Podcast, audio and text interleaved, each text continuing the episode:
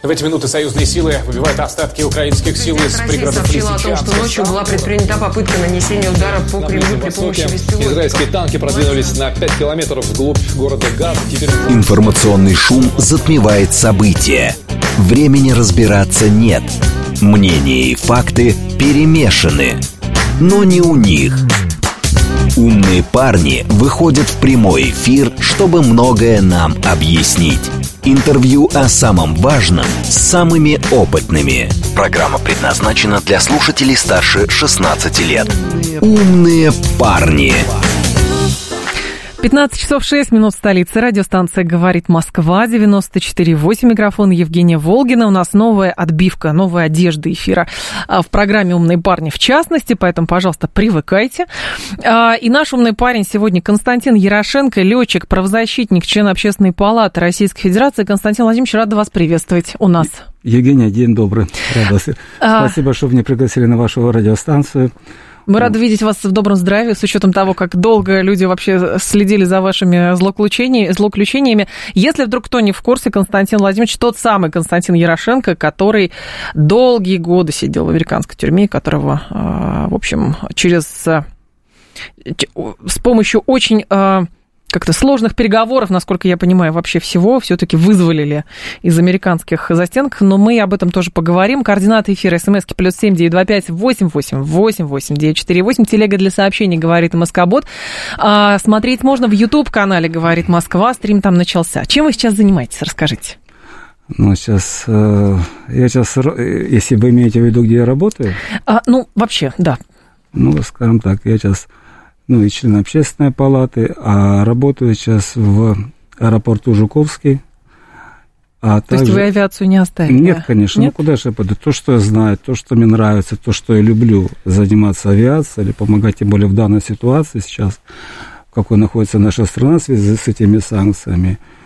И в особенности я еще помимо аэропорта Жуковского также работаю в авиакомпании «Редвинс», которая настроен как раз-таки на, на восстановление российского авиапрома. Потому что мы эксплуатируем в основном эту российскую авиатехнику угу. и, и настроены на это, чтобы поддержать наш авиапром.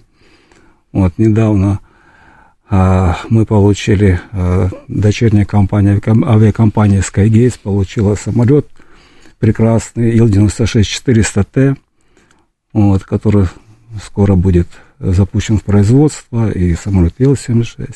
Но если вы знаете, также а, авиакомпания Red Wings в основном эксплуатирует российские воздушные суда. Это Суперджет угу. и Ту-204, 214.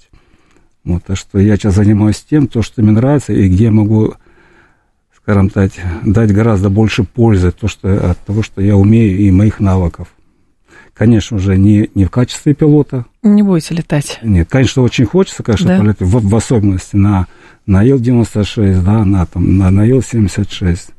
Ну, просто уже не тот возраст, да, и восстановление своих навыков и знаний, ну, займет достаточно долгий срок, поэтому э, надо быть реалистом и понимать, что хочется, но это будет достаточно долгий срок. Ну, то есть вы инструктор, или вы сейчас занимаетесь какой-то бумажной организационной работой? Просто в чем она заключается? Не, ну, в, в аэропорту а, Жуковский я зам генерального директора по угу.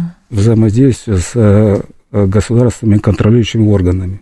Много работы у вас. Да, да, да. Судя по названию, конечно. Да. Так. Вот. А в авиакомпании Red Wings я советник генерального директора. Угу. Вот, в частности, по грузовым авиаперевозкам. Но вы же книжку написали. По мотивам, правильно? По мотивам того, что вы вообще пережили за эти годы. А, о чем она?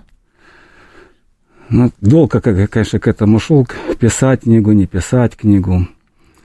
В смысле, Но... долго после освобождения или долго еще вот Нет, в было сложные? много предложений. Да? Раньше, когда я находился и в Америке, в тюрьме находился, угу. многие говорили, которые знают мое дело полностью, более глубоко.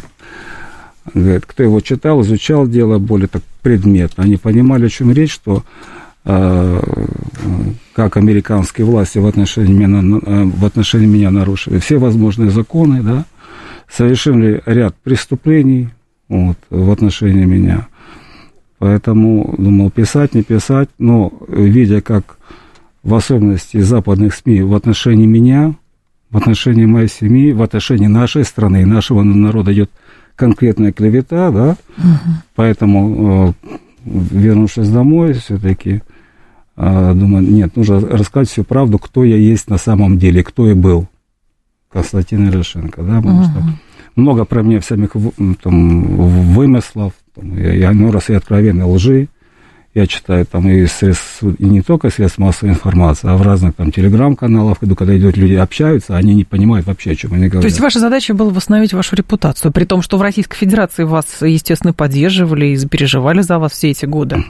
Да, конечно, чтобы люди, люди понимали, кто я есть на самом деле. Я просто описал свою жизнь. Конечно, я не писатель, угу. написал как как смог, конечно, я более человек технического там склада ума, не, не литературного, но просто описать всю свою жизнь, э, и в особенности э, то, что происходило по факту в, в Африке, в Либерии, в Мали, в Гвинее, на Украине, когда началась в отношении меня спецоперация американских спецслужб.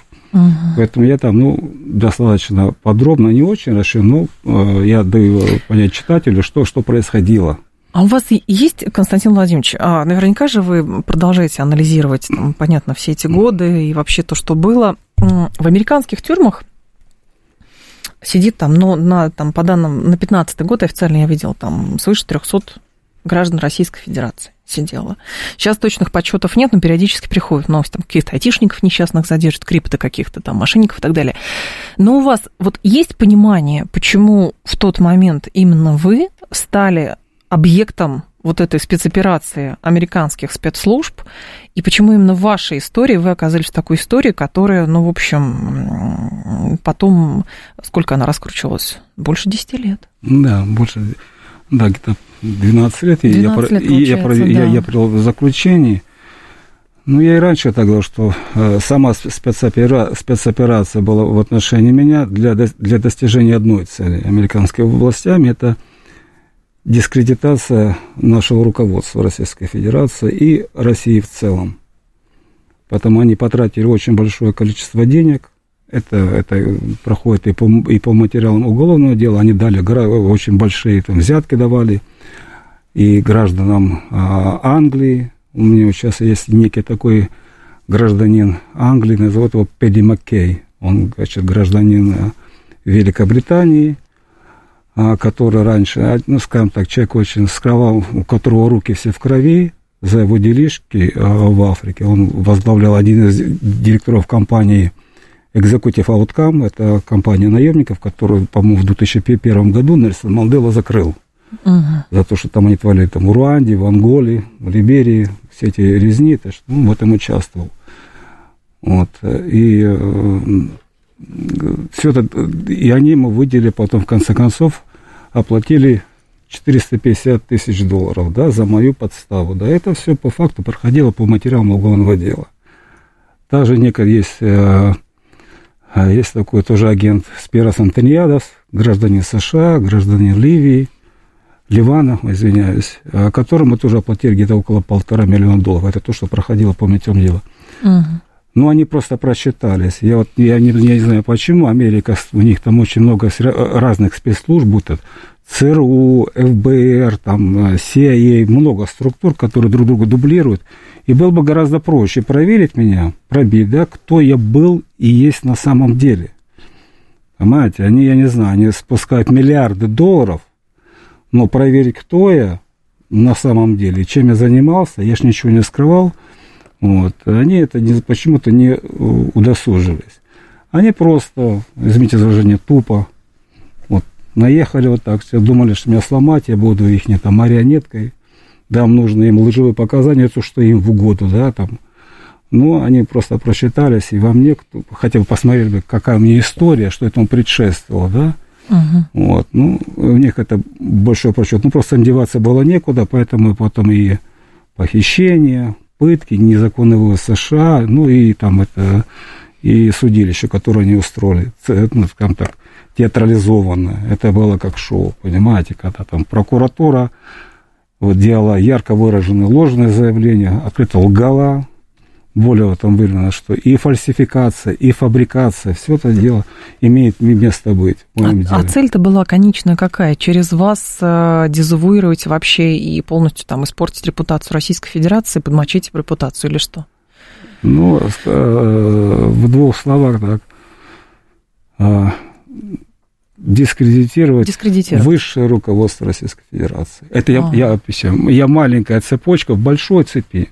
Потому что я не знаю всех их них, а, все то, что они замышляли, да, но просто можно было понять, да, с самого момента моего похищения, да, когда мне не с момента, даже до того, как началась, мне стали задавать вопросы там про и вопросы такие откровенные, да, там про, а, про Анголу, да, да, не секрет, я был в Анголе, достаточно долго летал время, потом про Виктора Бота, да, тоже задавали вопросы, я говорю, ну, я человек это не знаю, и с ним никогда не работал, вот. Ну, и потом, когда я делал здесь анализ ситуации, да, для чего все делается, да, вот, ну, я потом уже сделал прекрасный вывод, что все строилось для того, чтобы, ну, как какими-то путями, какими-то путями дискредитировать наше руководство. То есть это была какая-то громадная спецоперация? Да, да, да. Поэтому там в ней участвовали и, и а, сын а, президента Либерии Фумба Серлив, угу. и сама госпожа, э, госпожа Серлив тоже обо мне нелестно высказывала, хотя она меня вообще не знает. Ну, и, ну, также я считаю, что это все было под покровительством и украинских властей, когда они проводили там в отношении меня в, в Киеве спецоперацию. Вот, конечно, там все было тихо, шито, крыто, понимаете, там. Угу. Вот. Насколько была ощутима помощь именно российской страны, особенно вот в первые а, годы, да и в последующие тоже вашего заточения? Нет, с самого начала, с самого моего похищения, как только лишь российское правительство узнало, в особенности МИД, с первого дня и до последнего момента, в особенности наш МИД, я говорю, я не присутствовал, что делал все возможное и невозможное. Даже не то, что как мне, как, как э, там, гражданину России, как русскому, а просто они поняли, э, наверное, когда изучили, вот даже хотя чуть-чуть поняли, что происходит, да, уже было именно и с работниками МИДа, генконсульства или посольства были, скажем так, простые, нормальные отношения человеческие. Не как, допустим, я, я гражданин и какой-то там руководитель. А именно такие близкие отношения не только со мной, и с моей семьей. Uh-huh. Поэтому и господин, и, и Рябков, и Лавров, и Анатолий Иванович Антонов, мой посол. Э, я могу перечислять очень много. И Артем Тиванян, генконсульство. Ну, очень много людей, которые мне постоянно все эти годы меня поддерживали, помогали. Наш МИД, наше посольство и наше генконсульство. Поддержка была оказана, ну, скажем так, огромнейшая. А вы с Бутом общались? Ну, после хотя бы, уже здесь, когда и вас освободили, и его освободили. Ну, к сожалению, нет, я его всего, я с ним встречался, и то так мельком. Это было два раза. Потому что вы-то, вы как раз, э, вы, Виктор Бут, э, в общем, два человека, два самых знаменитых узника американских тюрем, ну, еще Мария Бутина.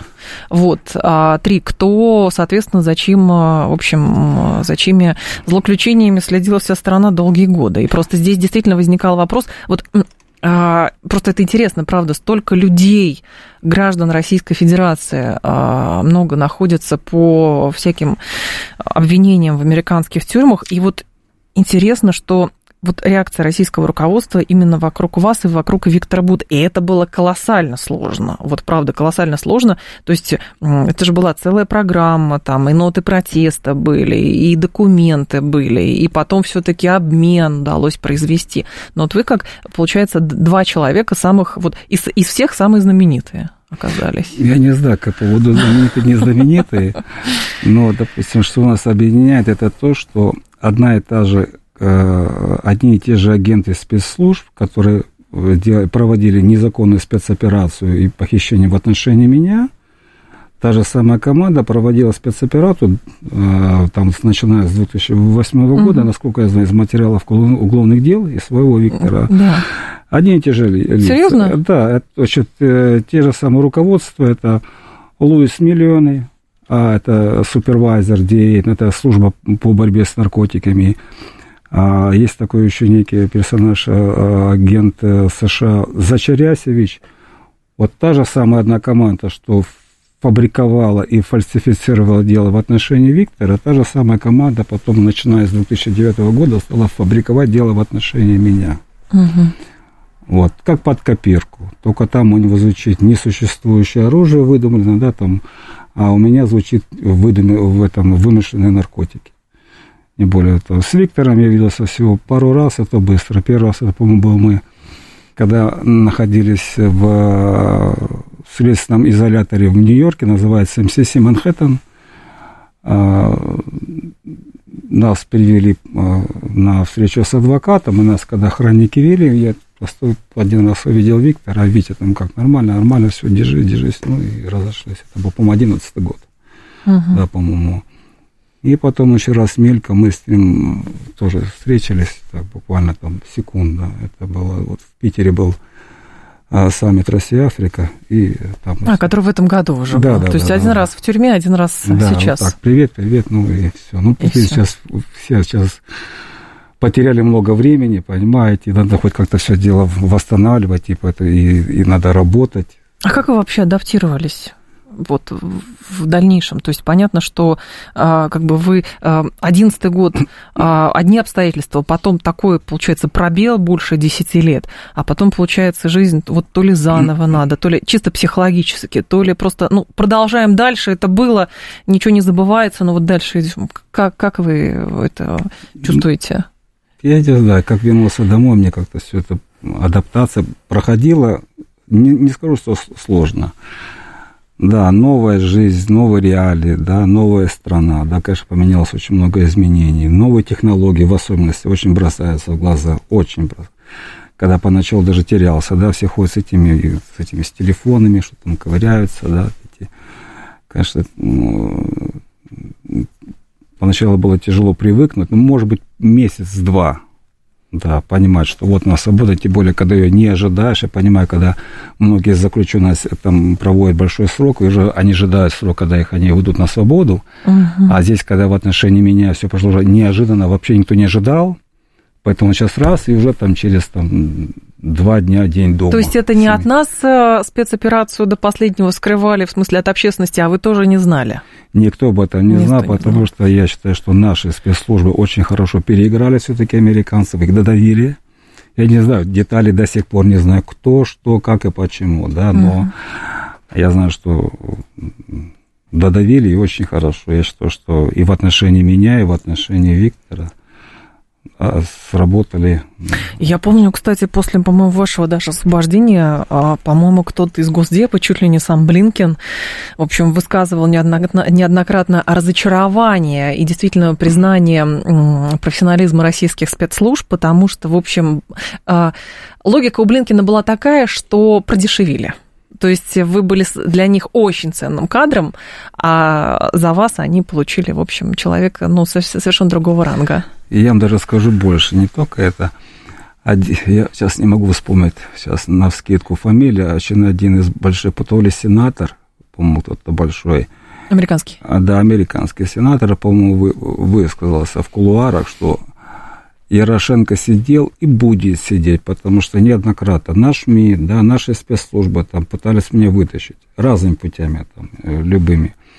И ни единожды отказывалась, да, значит, и были официальные пути, были предложения обмена, но раз там или там Госдеп, или какой-то сенатор высказался, все, значит, было так, это, где-то, наверное, года четыре он такое сделал высказывание, но в конце концов, не важно, как он высказался, все равно наши додавили американцев и произвели обмен. Я считаю, что... Я хотя тоже думаю, что это а, обмен был неравнозначный. Я объясню почему. Да, я дома, но, допустим, я уже провел заключение по вымышленным там, обвинениям 12 лет. Данный человек, этот, который морской пехотинец, да, он, ну, он совершил реальное преступление. И более того, он всего провел в заключении до- достаточно короткий срок. Было бы как равнозначно. Вот я сидел 12 лет, да, вот, то нужно было не только меня, а еще других людей вытащить вместе со мной, как россиян. вот, чтобы было более-менее равнозначно. Но в любом варианте я очень, говорю, я не то что рад, я счастлив, да, что я все-таки нахожусь дома, со своей семьей, со своим народом. Слушатели вас э, спрашивают, как после такой разлуки Ростов папа? И понравился ли вам новый аэропорт Платов? Да, конечно. Э, Ростов, э, скажем так, э, Ростов я все время любил, люблю, да, это мой город, до сих пор туда тянет очень сильно. Но то, что перенесли, я не был в новом аэропорту, вот в этом платы. Я про него читал много статей, когда был в заключении, мне Анатолий Иванович Антонов выписал много газет, я, например, понимал, что проходит Российская Федерация. Uh-huh. Там, я читал там российскую газету, вот. Но то, что перенесли аэропорт так далеко, конечно, я не знаю. Раньше он стоял внутри города, так хорошо, не, не надо долго ехать. Он, ну, практически находился чуть ли не в центре города. Там ехать буквально там угу. с центра 10 минут, а сейчас он находится достаточно далеко. Что красиво, да, красавец, я смотрел фотографии, вот. Но то, что так далеко, я не знаю, по каким причинам его не так далеко. А Ростов, я считаю, это мой город, он изменился тоже, скажем так, в лучшую сторону. Я уже не раз говорил, когда туда приехал, нет этих, называю, бешеных маршруток. Вот это в Москве все так четко, а там же раньше были, я называл, бешеные маршрутки, эти газели там перегонки ну, устраивали, да. да. Сейчас более-менее все пришло так, так в норму. Все изменилось. О, да. Но опять-таки а, одно не понравилось, что очень много стало всяких магазинчиков, ларьков, конечно, уже. Это, Почему? Ну, по-моему, по-моему, это перебор, очень много. По-моему. Торговля. Эпох потребления. Зато там мне чем нравится, после, после Москвы приезжаю в Ростов, как там хорошо, все дешево, качественные э, продукты питания, наш центральный рынок, да, там приходишь, там покупаешь рыба, мясо, зелень, все, конечно, более качественное, вот, и, конечно, гораздо дешевле. А, возвращаясь к вашей истории, вот а случалась ли у вас мысль о побеге из тюрьмы возникала? Постоянно. Да? Планы были? Конечно. Я вот даже говорил, ребята, вот будет сейчас, вот будет там какая-то там прорешена, я даже, даже думать не буду. Потому что, знаете, я себе, я себе говорил, другим заключенным всем говорю, я себе хоть что-то нарушил, какой-то закон какой-то страны, где я находился, вот. Я бы просто бы сидел тихо и молчал. А просто когда тебя осудили за, за то, что ты не сделал, даже за то, что ты не понимал, была такая, даже не гнев, а была вот просто душа рвалась за, это, за эту несправедливость, то, что со мной сделали американские власти. Не то, что в отношении меня. Я там мужчина, все можно вытерпеть, да, там заключение, там расстрел, пытки. Обидно за что? За свою семью, которая вот где больше страдает. За мать, за, за, за супругу, за дочку, да, вот, вот кому больше тяжело. Понимаете, нужно все это вынести, да, вот они боролись до конца, вот именно наши русские женщины, я, я не раз говорил, что, что именно российские женщины, это, это по-моему, отдельная тема для разговора, как говорится, в, и в горячую избу войдут, да, и коня на скакался. Вот так оно и на самом деле. Поэтому им больше всего было знать, что я понимаю, сейчас они дома, они знают, что мне там тяжело, они себе еще больше, скажем так, они, по-моему, даже больше в стрессе находятся, чем я. И я больше всего переживал не за себя, да, там, а за них. И поэтому...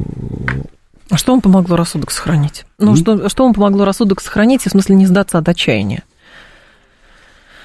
Это связь семьи, поддержка моей семьи, поддержка нашего МИДа поддержка нашего народа. Писали люди там сотнями, тысячами. Письма писали. И письма, открытки, и поэтому здесь а рассудок, мне кажется, тяжело было, да, тем более, если находился на, на общих основаниях, да, там тюрьма, там Фордикс, э, э, 5 тысяч человек, вот, и на основание с тобой находится в, в одной казарме 350 человек, вот, поэтому тяжело, но нужно чем-то заниматься, быть постоянно на позитиве и верить в лучшее. Константин Ярошенко с нами, летчик-правозащитник, член Общественной палаты Российской Федерации. Сейчас информационный выпуск, и мы продолжим. Ваши вопросы вижу. Интервью о самом важном с самыми опытными. «Умные парни». Да. 15.36, столица, радиостанция «Говорит Москва». У микрофона Евгения Волгина. Продолжаем. Наш умный парень Константин Ярошенко, летчик, правозащитник, член Общественной палаты Российской Федерации. Несколько, Константин Владимирович, сообщений от наших слушателей. А, сейчас, а, что в общем и целом, шеф-комендор спрашивает, простые американские заключенные думают о России, и, удав... и не было ли у вас проблем, как в американских фильмах, а, когда приходится отвоевывать свое место, а, и, соответственно, иногда чувствовали даже какую-то опасность, находясь там? Вот много вопросов сразу в одном. Ну, в одном. Ну, Да. то, что, давайте скажем так, первое. Что, что думают а, американские граждане в отношении России?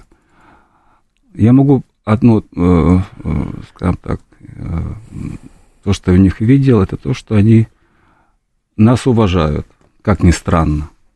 Есть очень большое уважение, и в особенности есть большое уважение к нашему главнокомандующему. Огромное уважение. Вот я, ну, конечно, я там среди есть заключенных, хотя там есть и очень умные и очень грамотные люди, да, с большим обра- образованием, есть и неграмотные люди. Уважение очень большое и к нашей стране, к, скажем так, к русским, да, а и к нашему президенту. А, какое-то там давление в тюрьме, да, тюрьма есть свои, конечно, э, свои есть особенности, да, как себя надо вести, но мне, скажем так, было, конечно, тяжело, но, с другой стороны, не очень. Я, я объясню почему. Потому что я всю свою, там, скажем, жизнь там, прожил в мужских коллективах. Там, летное училище, да, потом советская армия. Чуть к микрофону, пожалуйста. А, советская армия, э, потом транспортная эскадрилья, именно там грузовые самолеты летал, потом африканский, потом все жили в основном в морских коллективах. Но самое, что больше мне помогло, скорее всего, это, это советское воспитание, да, как нас воспитывали в Советском Союзе, да, вот, э, что там мальчик должен, должен быть мужчиной, да, надо как-то себя за, за себя постоять. Мгм. Поэтому это и э, с другой стороны, когда я пришел в тюрьму, да, я показал свои документы, там как положено, приходишь в новую тюрьму, ты должен положить на стол документы, что ты все чистый, ты там не э, какие-то там действия не, не проводишь или контактов там с властями, там с прокуратурой. Вот, я сразу положил свои документы, они посмотрели, ну там прочитали и, конечно, поразились, потому что я ни дня не общался, ни разу не общался ни с какими властями, с, с американскими агентами, прокуратурой. И я полностью все отрицал. Ни одного контакта. Я полностью все, я не, я не хочу с вами. Само, даже момента ко мне похитили. Они попытались со мной пообщаться. Я с вами не буду общаться. Так что все, говорю, вопрос закрытый. И более того, я ни дня не работал в американской тюрьме. Потому что я там не был, это, это, мой- это мой был принцип. Хотя все обязаны работать. А как вы, вам удавалось? А я, с- этого? я официально заявил, что я не буду работать на ваше преступное государство. Да, конечно, там кидали в карцер, это все дело имело место быть, Мгм. но раз, два, три попытались, я стал на своем, поэтому после там нескольких раз они ко мне больше и не приставали, чтобы я шел работать. Вы для них были крепким орешком, я так понимаю. Не, ну у меня свои не позиции, для меня американцы есть и остаются врагом номер один. Страна, которая хочет ну, посетить, э, там Америка хочет посетить нашу страну смуту, и тем более сейчас, да, поэтому то, что нам говорили, я все время вспоминаю, там, как раньше проходило там летное училище, э, потом советская армия, потом политрук, политинформация, вот, а сюда водили и говорили, что реальность. И когда я попал в Америку, я понял, что Америка это, скажем так, очень лживая и пропагандистская страна, которая промывает э, там своим гражданам мозги. Ну как тогда, Константин Владимирович, как Америке удается поддерживать миф о самом справедливом месте на Земле, там, граде на холме, на фоне того, что происходит на самом деле, что произошло с вами, о чем вы сейчас говорите? За счет чего? Как вы думаете? Жив этот миф. Ну вот как Америке удается поддерживать миф об Америке как сияющем Пропаганда. граде на холме? Пропаганда. Пропаганда. Только лишь. И пропаганда не соответствует действительности. Когда я просто проводил достаточно там, особенности, как э, начали с э, COVID, да, все мы были закрыты, и сидим постоянно закрытыми заключенными, я стал с ним проводить даже политинформацию, да, как С заключенными? Да, Вы завербовали кого-нибудь? однозначно, да, да. Скольких? Вот. Все же дело познается в дискуссии. Когда, вот, когда начинаем общаться, мы вот самая хорошая страна, самая лучшая. Скажите мне, пожалуйста, где ваша американская мечта? В чем она выражена? Пятая авеню, маленькие там буквально там 500 метров, и то там, а, а другие как живут ваши граждане? В Ohio, Миссисипи, Алабама, посмотри, как живут люди в этих ваших фанерных домиках. Чем у вас страна лучше? Вы платите огромные налоги, огромнейшие, вы, вы почитаете рабы. Вы не знаете, что творится в мире. Он говорит, вот мы смотрим телевизор, хорошо, в этом вы смотрите только одну сторону медали. А где вы еще почитаете другую информацию? Потому что у вас все, все запрещено. Поэтому я говорю, хорошо, давайте подискутируем по любому вопросу. Украина, давайте поговорим про Украину. Mm. Тем более, в основном, основная масса американцев, ну, скажем так, необразованная. Очень много. Я именно беру именно то, что происходит в тюрьме, да. Многие люди даже не, не умеют ни писать, ни читать, потому что там нет обязательного среднего образования. Хочешь учись, хочешь не учись. Тем более там а, образование, ну, очень и очень такое скудное. Потому что я беру как э, образование а наше российское, советское, более фундаментальное. Поэтому я им даже э, рассказываю их историю, хотя я не историк. Вот, много было таких моментов, они тут, ну, опять-таки, американское общество очень разрознено, очень сильное. Там, uh-huh. По расовому признаку, да, по национальному признаку очень разрознено.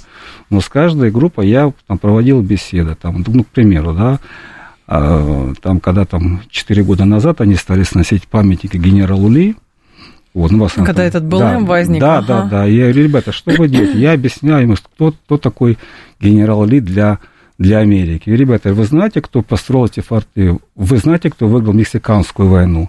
А кто? Я говорю, берите первоисточник, изучайте, потому что люди, а, ну, скажем так, это власти США, а, они проводят пропаганду, чтобы народ был как быдло. Вот сидел только, все это, они, у них был такой Э, думали только лишь о потреблении и каких-то животных инстинктах. Все, Но по... скольких же вы перевербовали? Ну, по вашим подсчетам. Ну, я думаю, наверное, Или наверное, человек с 30-40 точно. Человек с 30-40. Точно. Так, да. интересно. И многие даже уже хотят сюда приехать на постоянное место жительства. Да вы что? В основном это, ну, скажем так, человека 4-5. Но это не серийный убийца, надеюсь? Нет, нет, нет. Это, это, это русскоговорящие, которые там, не мигранты, которые раньше там, э, это ребята молодые достаточно, которые, их родители эмигрировали в США, вот, но поняли, что там это, это полицейская страна, тебя могут посадить только лишь по каким-то анонимным заявлениям. Вот, поэтому многие, а, чтобы сохранить и свои семьи, и своих детей, потому что там сажают и детей, и умственно больных сажают в тюрьму, и на огромные срока ну, как человека минимум три хотят переехать жить э, в Российскую Федерацию. Но люди, которые, особенно этот водораздел стал ярко а, заметен, когда началась специальная военная операция, вот есть люди, которые, например, восхищаются, искренне восхищаются, продолжают восхищаться тем, как все организовано на Западе, что там правильно, что только вот оттуда надо черпать, значит, все идеи. Эти люди, они заложники своих иллюзий или все-таки действительно есть что-то хорошее, а у нас, наоборот, про Америку говорят, что там ужас и кошмар, или или что это такое? Я считаю, что только лишь иллюзии, потому что люди не видели, не видели, допустим, Российскую Федерацию. А кто там здесь был? Несколько было людей, у меня знакомых хороших, которые сейчас еще находятся там. Это и белые, это и один порториканец, уже парнишка, тоже самое, говорит, ребята, говорит, о чем вы говорите? Когда он приехал в Москву, говорит, конечно, все, у него все перевернулось. Люди просто э, э, пытают иллюзиями. Ну, о чем говорит демократия? Там она не существует. Это раз, по факту. Все СМИ, там много, там все очень сильно, а, любые СМИ, они проходят очень большой цензор, очень большой. Более того, система образования никудышняя, а медицинское обслуживание, оно очень дорогое. К примеру, даже многие ездят, э, ну, а, лечиться, ездили к нам в Российскую Федерацию – Почему? Потому что у нас и лучшие врачи, может быть, как-то а, технически наши клиники, может быть, как-то отстают, хотя смотри, какая клиника. Вот. Но то, что у нас э, в теории наши, наши врачи знают больше и лучше, и не, не только врачи, Угу. и тоже самолетный состав. Там посидели тоже профессиональные пилоты, я с ними общался, да, на профессиональную тему. И они все зеленые. Это по факту. До того так далеко, ну, скажем так, я начинаю общаться, ну, вот такие более высокопрофессиональные задаю вопросы, они не знают даже, Это что люди, с которыми вы в тюрьме встречались? Да, да, да. Там были Поэтому и так по, по, по, по каждой теме. Многие отдают э, детей учиться здесь, в, в наши вузы. Даже не- так? Было, да. Вот. То есть это русские, которые мигрировали в Штаты и по каким-то причинам оказались в застенках, или что? Или это американцы, которые решили Не американцы, у меня был адвокат, она, она сына отправила к нам учиться в институт, потому что говорит, Да. что наше, наше образование на порядок лучше, чем в США. Те- Теоретическое образование. Теоретическое Да, образование. потому что некоторые там технологические там вузы, там может быть у них лучше оборудование ну, проводить там, э, уроки.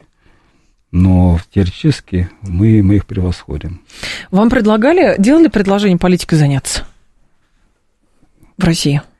Но я пока до этого, скажем так, еще пока э, То есть не было, потому что с Бутом-то очень все стремительно произошло. Там и в партию приняли, там и еще что-то. Ну, не, Не, знаю, может быть, кто, кто на делать, что. Нужно, во-первых, сейчас я только сколько прошло, где-то полтора года. Полтора да? года, да. Да, конечно, такие были. Не, не предложения, но рассмотреть вопрос этот, но нужно давать, давать себе отчет, вот, что, э, что ты сможешь сделать, что ты не сможешь сделать, да. Вот. Это серьезный вопрос, политикой заниматься, поэтому тут нужно все очень хорошо продумать, вот, и осмыслить, да. Мгм. Вот. Но пока прошел очень маленький срок, я считаю, вот, э, полтора года. Вот Вам пока сра- нужно понять, да, вообще, да, что, что здесь нужно происходит. понять, что происходит в Российской Федерации, да, что происходит в нашей политике, да. Вот, поэтому э, я думаю, возможно, этот вопрос рассмотрю. Вот, и если я буду понимать, что да, я буду полезен нашей стране, там, нашему народу, вот, то я думаю, э, такие варианты я рассматриваю тоже. Такие варианты, интересно. А в общественной палате чем вы занимаетесь? Что в вашу компетенцию входит? Ну, в основном сейчас очень много направлений. Это и поддержка наших соотечественников за рубежом. Мгм. Вот. Э, Потому что тяжело, конечно, когда тебе обращаются а, там семьи, матери, а, там, у, кого, у, у- которых дети находятся за рубежом в заключении, да, кто-то осужден незаконно, да, кто-то осужден за какие-то реальные правонарушения, но в любом варианте я понимаю матерей, вот, я понимаю семьи, как это тяжело, вот, э, делаю все возможное поддержать и не только там какими-то уже официальными вещами, там, Мгм. направление запросов, но и, скажем так, уже психологически поддержать, посидеть, поговорить. Э, Работы до- достаточно общественной много, там надо проводить. А, Я состою в комиссии по экспертизе э, особо значимых законопроектов, да. И занимает, ну, раз достаточно много времени. Вот. А по поводу авиации, а, тем более, что вы как раз этим продолжаете а, заниматься здесь, для вас, как, как профессионал, как вы восприняли а, санкции против Российской Федерации именно а, по авиационной составляющей, потому что первоначально здесь, конечно, был шок, и думали, что вот в 90-е годы решили отказаться от своей авиации гражданской и грузовой, потому что, ну, деньги есть, все купим. А потом оказывается, что даже если и покупали, это можно легко забрать, и здесь получается какая-то гражд- рос- российская гражданская грузовая авиация, как тот Феникс, который, в общем, должен из пепла восстать. Я считаю, что эти санкции пошли только на пользу нам. Санкции пошли на пользу? Я считаю, что да, потому что сейчас мы понимаем, когда в 90-е годы некоторые высокопоставленные лица, я забыл, там, по-моему, Гайдар, кто-то еще там э, делал вот такие высказывания, что я договорился с американцами, они нам, они нам будут поставлять Боинги. И потом весь наш авиапром, авиапром пустили под нож. И мы стали летать на чем? На импортной авиатехнике. То есть На мы- Airbus, на Боинге, да? да, то есть мы стали поддерживать западные структуры полностью. Они стали развиваться, а наши все КБ, наши все авиационные предприятия э, канули в лету. Очень много предприятий закрылось, огромное количество, миллионы людей остались без работы. Поэтому это очень серьезный вопрос. И только сейчас мы стали все восстанавливать. Сейчас мы будем производить уже свои самолеты. Я не знаю, по каким причинам это все не стали делать раньше. А, к примеру, там не стали делать, производить вот, там Ту-204, 214, хороший самолет, да, или там... Чего до сих пор дискуссии идут, да, надо, не надо, а будет слишком много да. похожих, а вот давайте Суперджет МС-21, а давайте еще что-нибудь, а давайте не будем. Ну, то есть до сих пор какая-то дискуссия на эту тему ведется. Ну да, постоянно. Но здесь тоже я считаю, что это все последствия 90-х годов, когда а, вся эта, я считаю, шайка Ельцина пустила страну в смуту, ее продала в 90-е годы. Вот это все мы еще, э, наша страна испытывает то время и, те, э, и то, что он натворил именно с нашим авиапромом полностью. Потому что я сам начинал э, с вместе с, вместе с авиационной промышленностью, я работал на Ростовском вертолетном заводе, у нас была транспортная эскадрилья. Угу. Ну, благо дело, завод сохранился, да, там был. А, благодаря а, Борису Николаевичу Слюсарю был такой генеральный директор, который смог завод сохранить. А многие предприятия, ну, как в Саратове, завода нет, который выпускал Як-42. А потом у нас был авиаремонтный завод 412 в Ростове, его тоже уже нет, все кануло в лету.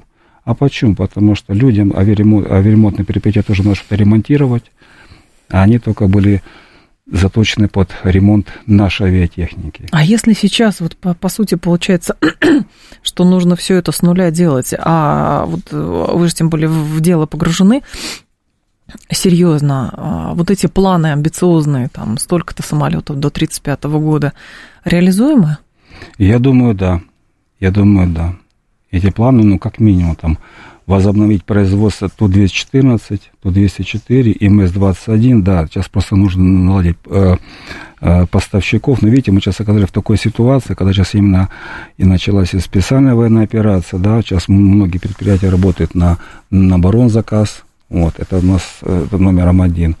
Поэтому ресурсы отвлекать, я имею в виду вот именно в гражданской авиации, это пассажирская, грузовая, потому что сейчас многие авиаремонтные предприятия работают именно на на оборонзаказ. Ну, оборонзаказ, э, само да. собой, понятно. Эта часть российской осталась, и, как да. сейчас выясняется, очень даже хорошо. Да. Что касается именно гражданской авиации, потому что а, сейчас же много говорили, и риск этого авиационного каннибализма, и, соответственно, действительно очень много этих Боингов, на которых невозможно летать, потому что просто их арестуют за границей. И какие-то такие надо сложные схемы придумать, потому что если в 90-е годы была задача, ну, тех же самых там крупных международных корпораций, а, сделать так, чтобы здесь развалилось, и мы бы зависели от них, а потом мы впали в зависимости от них, и, соответственно, теперь они сказали, теперь вы летать вообще не будете, передвигаетесь, не знаю, на медведях, на оленях, на лисах, как угодно, как хотите, пешком, в конце концов, с палочкой, то выясняется, если когда-то это тоже с нуля создавалось, значит, и сейчас можно это создать с нуля, ну, просто тогда санкций не было. Да, нет, все можно создать. Даже сейчас, э, э, если брать э, импортную авиационную технику, угу. все то же самое. Сейчас производится импортное замещение, некоторые агрегаты и блоки, которые были импортными, да, сейчас наши, наши предприятия тоже стали ну, производить вот, под импортную технику. Вот это все, все идет в процессе. Но очень маленький сейчас период, мы еще рано говорить, потому что сейчас только все эти цепочки отлаживаются. Там же композит, электроника. Очень много. Угодно, Более того, да. А, тоже последствия 90-х, очень мало сейчас осталось именно профессионалов. Вот если раньше выпускалось, допустим, были ПТУ, да, угу. выпускали э, прекрасных рабочих, токари, слесари, фрезеровщики, ну, такие в общем. А сейчас же очень мало, сейчас очень мало найдешь хороших профессионалов, потому что многие учебные заведения, то же самое, в связи с тем, что мы все покупали за, за рубежом и не производили, поэтому Тут очень большой вопрос стоит именно в кадрах. А как профессию опять популяризировать? Ведь, очевидно, совершенно вы же в авиацию тоже шли, ну, вот как, наверное, с детства там хотелось стать, а кто-то посмотрит, послушает сейчас эфир, ну, это же действительно, там и в Африке были, еще где-то, а там, оказывается, профессия какая сопряжена с риском. Отправишься на грузовом самолете в Африку, а там, оказывается, против тебя целая спецоперация, ну, его лучше ветеринаром буду, ну, что, что-нибудь такое. Не, ну, скажем так, это должен решать, скажем, каждый подросток, да, когда оканчивает школу, да, что такое быть летчиком, ну, э, пилотом, пилотом, штурманом, бортмехаником, бортинженером, не знаю, наземным техником, авиадиспетчером, вот во всей этой авиационной среде. Это, скажем так, должен быть или же родитель, или должен, ну, э, скорее всего, родители показать, что такое, допустим, каждая, каждая профессия угу. есть. Я сейчас не знаю, как сейчас э, э, система образования в школах. Вот раньше приходила в Советском Союзе, приходили там и рассказывали, такая-то профессия. Даже вот я когда еще, э, там, по-моему, в девятом классе, у нас был один день в неделю, мы там проходили какую-то там практику. Я там учился на радиоэлектромонтажника, кто-то там другие профессии изучал. Раньше это было. А вот сейчас, конечно, я, скорее всего, этого нет. Может быть, как раз вам этим заняться, Константин Владимирович, э, с учетом того, что вы а, и Крым, и Рым, огонь и воду, и все на свете прошли, популяризация профессии, а, как это, позиционирование профессии летчика и вообще профессии, связанные с специальностью, связанных с, ави... с авиацией, потому что, ну, люди-то в стране нужны. Не, ну я смотрю так, что, допустим, я, насколько я знаю, сейчас нет особых а, э, недостатков в кадрах именно в летном составе, а вот в техническом составе там, и там, на авиаремонтных предприятиях, я знаю, есть уже некоторые проблемы, да. Просто рук не хватает, да? Да, именно профессиональных э, ребят, которые бы пошли э, именно там техниками, там, не знаю, там, на заводы. А то, представляете, пришли бы вы на какой-нибудь открытый урок в какой-нибудь колледж, а там вам э, задают э, молодые будущие специалисты вопрос, чем оправдана верхняя схема расположения двигателей в самолете Ан. Представляете? Было бы хорошо. Как это было бы, да? Ну, хотя вот, как-таки, по поводу а, а, кто как идет в пилота. Да. да, у меня хороший есть очень друг, сейчас он летает э, командиром на, на суперджет. Был маленький мальчишка, он когда поступил в педагогический институт, так, по-моему, там 2000 год, вот, в Ростов. Я приезжаю, прилетал в Ростов, он говорит, я вот пошел, дядя Костя, я пошел в этот педагогический институт. Я говорю, какой институт? Нет, ты не будешь учиться в институте педагогическом, ты пойдешь в летчики. И Взял, стал летчиком и стал летчиком, окончил отлично летное училище, Академия гражданской авиации с отличием, и сейчас летает командиром. Угу. Это вот так я вас говорю, вот что такое летчик, да, и, ну, конечно, педагог тоже прекрасно, тоже уважаемая профессия, но просто я вот, когда нужно ребятам подтолкнуть, показать, какая каждая профессия она хорошая, идеальная, любая профессия уважаемая, любая профессия, просто нужно ребенку рассказать и показать, угу. вот, и если у них, он к этому, скажем так, если ему это понравится, если он будет гореть любой профессии, кто-то хочет стать доктором, пожарником, не знаю, там, там шофером, вот. Но если, если, если это э, э, ребенку или там, подростку нравится, то есть он должен гореть. Допустим, как я, когда я поступил в училище, окончил, я этим горел. Два вопроса, буквально 30 секунд у нас осталось. Какая ваша самая любимая машина? В смысле, не автомобиль, а авиационная? Ан-32. Ан-32. Да. А хотели бы вы, чтобы по вашей истории, с учетом того, что вы книгу уже написали, сняли фильм или сериал? Ну, сейчас э, прораб- уже, уже в процессе снятия и документального фильма, mm-hmm. и уже э, идет проработка сценария к, к полному метру. Даже так, то есть уже все есть. Да, да, уже есть. Константин Ярошенко был с нами, летчик, правозащитник, член Общественной палаты Российской Федерации. Константин Владимирович, спасибо. Будем ждать вас снова. Далее у нас информационный выпуск, потом Юрий Буткин. Я с вами до завтра прощаюсь. В револьвере встретимся в 10.03. Всем хорошего вечера.